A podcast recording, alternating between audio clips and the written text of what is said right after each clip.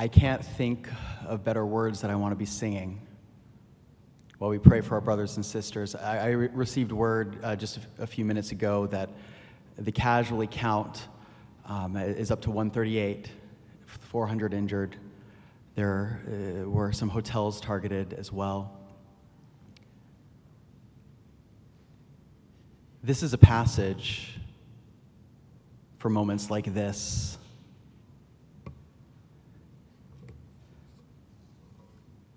It's a passage about dead hope.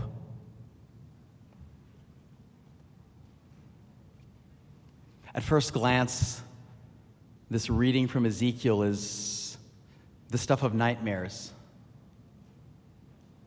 God leads Ezekiel into this valley that is very full of very dry bones. It's the aftermath of some horrific battle with so many dead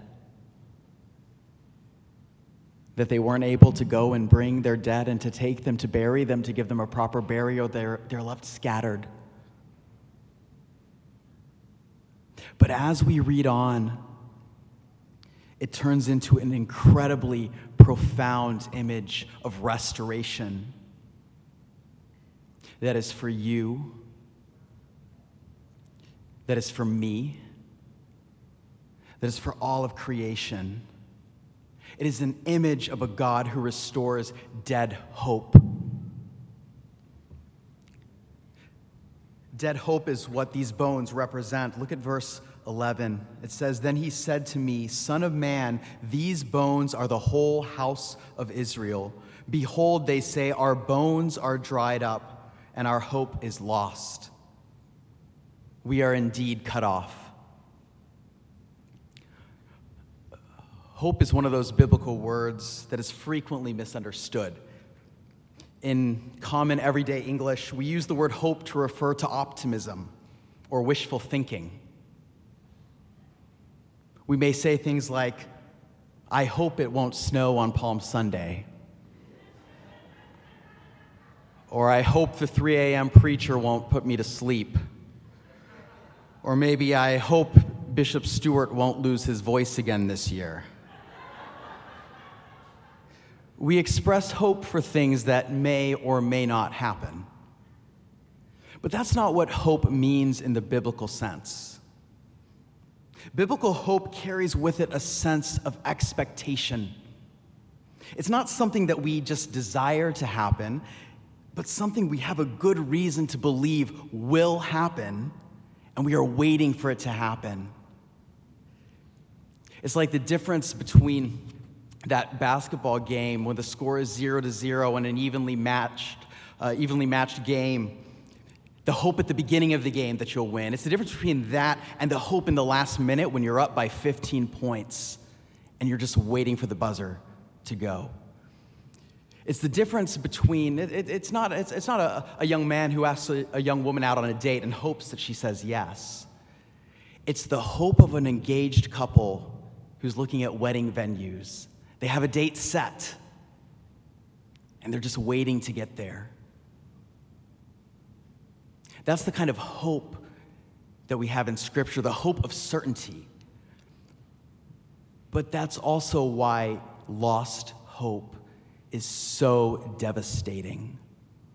When we have put our hope in something that disappoints, it is devastating. It's not just disappointment, it is a real sense of loss. It's the pain of what should have been.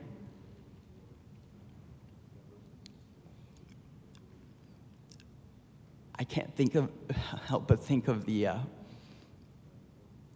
the sense of lost hope uh, of our brothers and sisters who got ready this morning to go to Easter morning service. It should have been a time to celebrate life. It should have been a time to celebrate our Lord Jesus Christ, who raised from the dead, and it still is that time, but right now, I can't help but think, I can't imagine the sense of lost hope that they are feeling. But this is a word for us as we pray for them, as we relate to them in our prayers.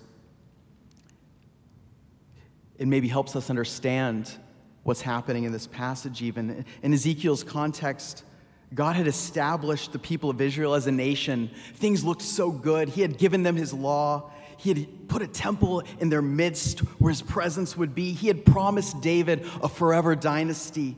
Everything looked so promising until the temple was destroyed. The people were scattered and subjugated to a foreign power. Everything they had dreamed for themselves and for their people had been lost, and their hope with it. But this image is not just for Ezekiel's day. See, prophecy usually works on a few different levels. It has a message for its own day, and often it has a message that, that points to Jesus and his church. And often there's an element that points to the fulfillment of all things. We've already talked about the context that this passage is in. But in the early church, early Christian writers agree that this is an image of the resurrection. This is an image of dead people being brought to life in the resurrection, the resurrection miracle that's going to happen at the end of time. But it's not just about the end of time, it's about here and now. It's about God's resurrection work now. There's a message for us today. There's a sense in which we can identify with the house of Israel because we've been grafted into the house of Israel not ethnically, but the promises of God to Israel. We've been brought into those promises, these promises that see their fulfillment in Jesus Christ. Even in the New Testament, as the church was being persecuted, as they were ostracized from their communities, we, we see the church identifying with Israel in exile, sojourning through the world while we make while we wait for God to make everything right. But like our forebears, we are prone to lost hope. I think that if we're honest with ourselves, we probably all have some dry bones in our closet. Things that should have been, that somehow got lost along the way, and we haven't been able to find that hope to replace the hope that we've lost. Perhaps it was a relationship that should have lasted forever, either our own or our parents, or a friendship. Perhaps it was a certain trajectory that you saw your life on, your career, your ministry, and somehow it, things just didn't go the way that you expected them to go. You feel like you've lost something. You thought you'd have a long life of good health, and then you received that diagnosis. Maybe you've been feeling your future being drained away by sin, the sinful pattern in your life, and you just can't seem to shake it no matter what you do.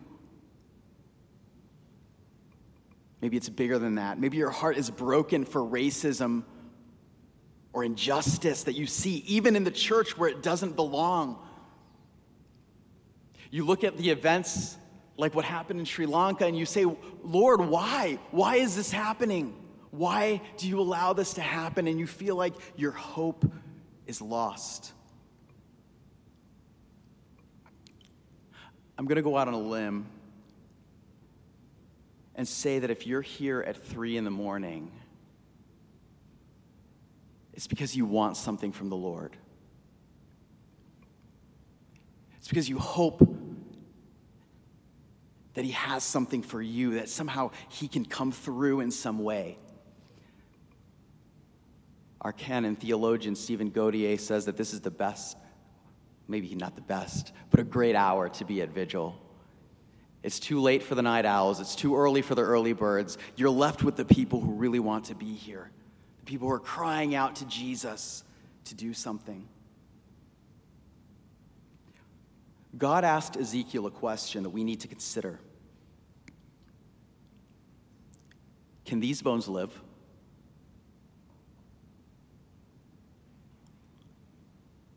The answer is obvious no. Right? That, that's the answer.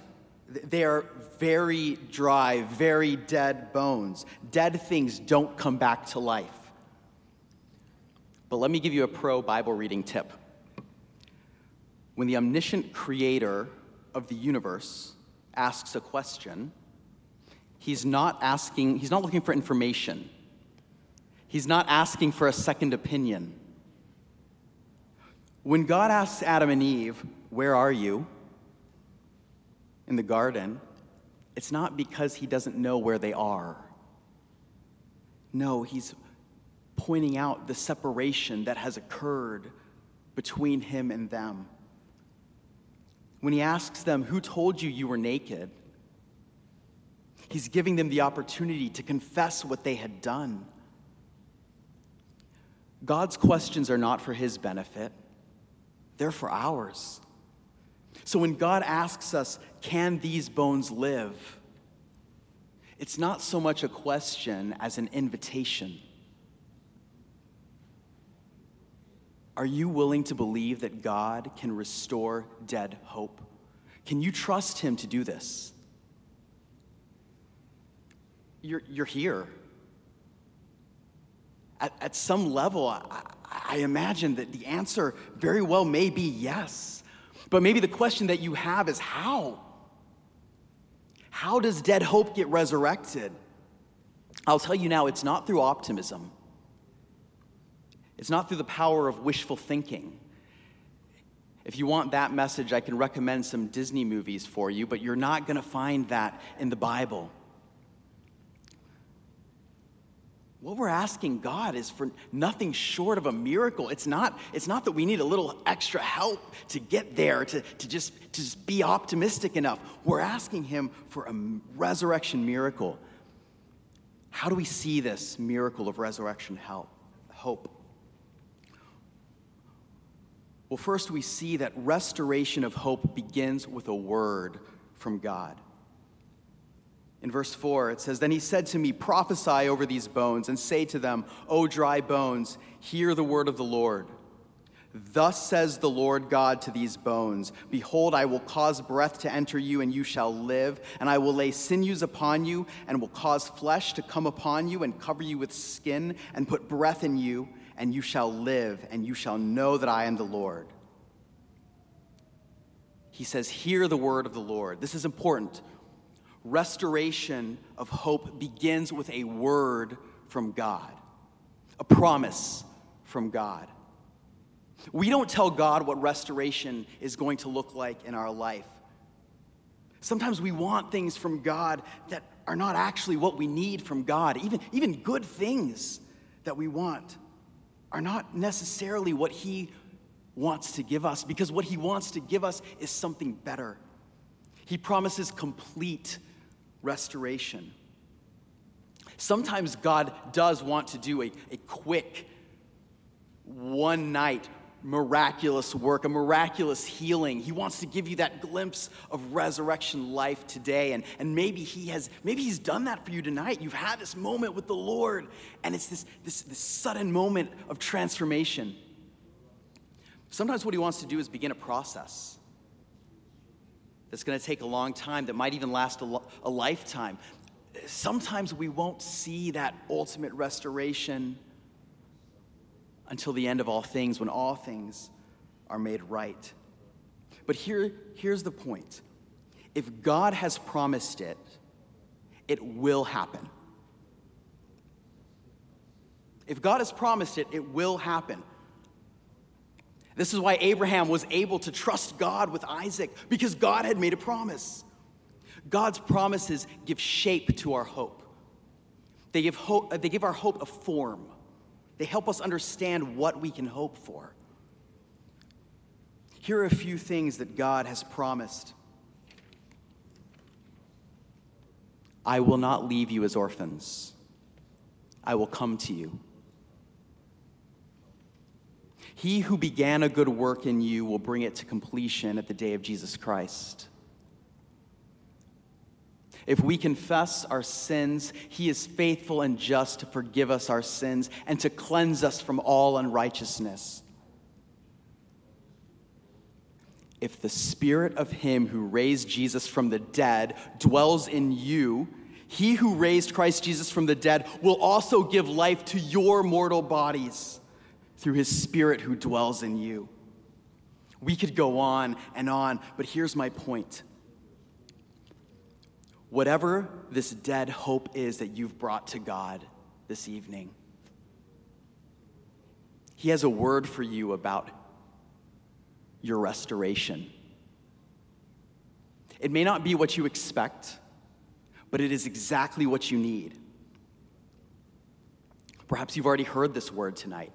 There's a, there's a scripture that's spoken to you. There's, there's lyrics from a song that have spoken to you. You've had a moment with a prayer minister where you've, you've received this word from the Lord. That's why we have prayer with prayer ministers. One reason is so that someone can carry you into prayer before the Lord and pray for you. But the other reason is because sometimes the Lord wants to speak to you through prayer. Let that word form your hope. Let it bring those bones together and put sinew on them. Will you receive that word? Can these bones live?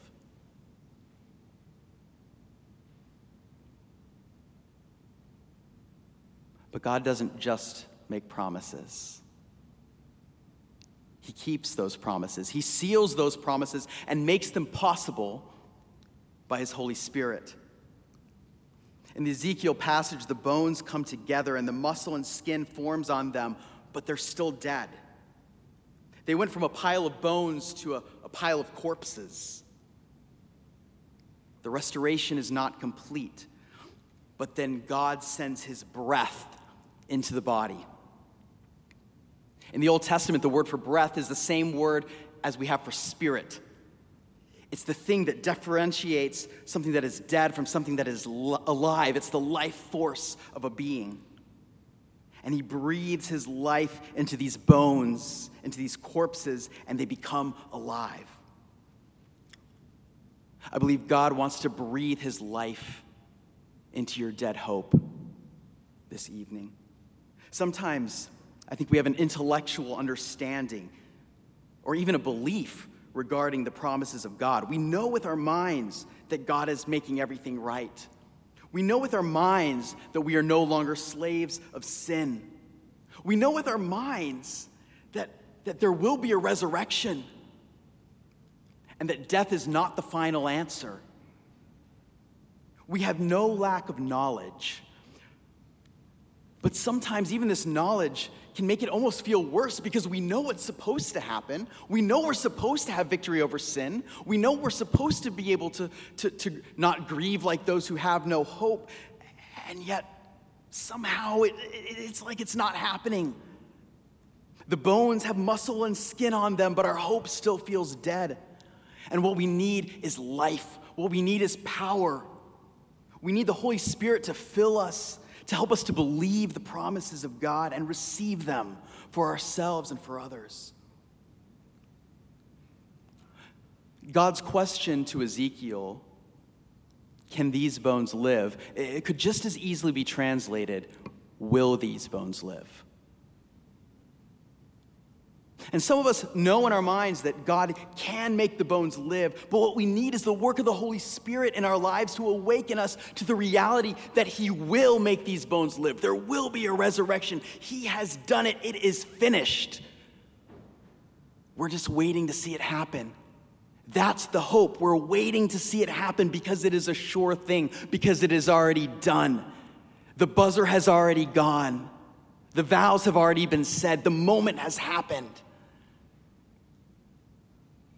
And we're just waiting to see it. We need God to take our hope that is already there and make it a living hope. And it's only something that the Holy Spirit can do. The Holy Spirit is the one who begins God's resurrection work in our life today. He is the one who helps us hold fast to Jesus when we begin to doubt. He is the one who gives us power to resist temptation.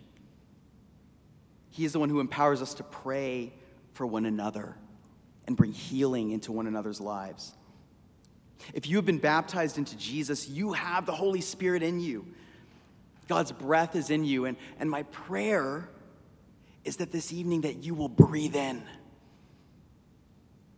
That you will ask the Lord to fill you with the Holy Spirit for the work of, for, for belief, for faith, to fill you with the Holy Spirit to receive the promises that He has for you, to receive the promises He has for your, your neighbors and your brothers and sisters who are far from God, your friends who are far from God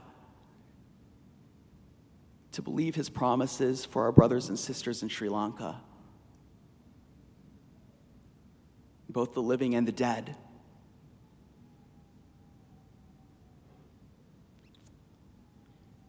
Come, Holy Spirit.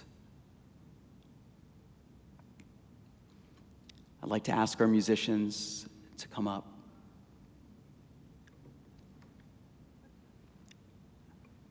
I want to enter into a time of continued prayer. We've been praying this whole time. I want to invite you. Uh, I, know many of us are still moved to pray for our, for our brothers and sisters in Sri Lanka. And, and I, I want to invite you, if, if you have that burden, to, to come up to the cross and continue to pray with us. Others of you may have your own dead hope that you're carrying with you, your own bones that you've brought with you tonight and you need someone to pray for you, you need a word from the Lord. Or maybe you received a word from the Lord, but you, you need the Holy Spirit to come and, and, and, help you believe it. And so I would invite you to, to, to receive prayer on the side from someone. However, the Lord is leading you tonight, let us ask Him to restore our hope in the name of the Father, the Son, and the Holy Spirit. Amen.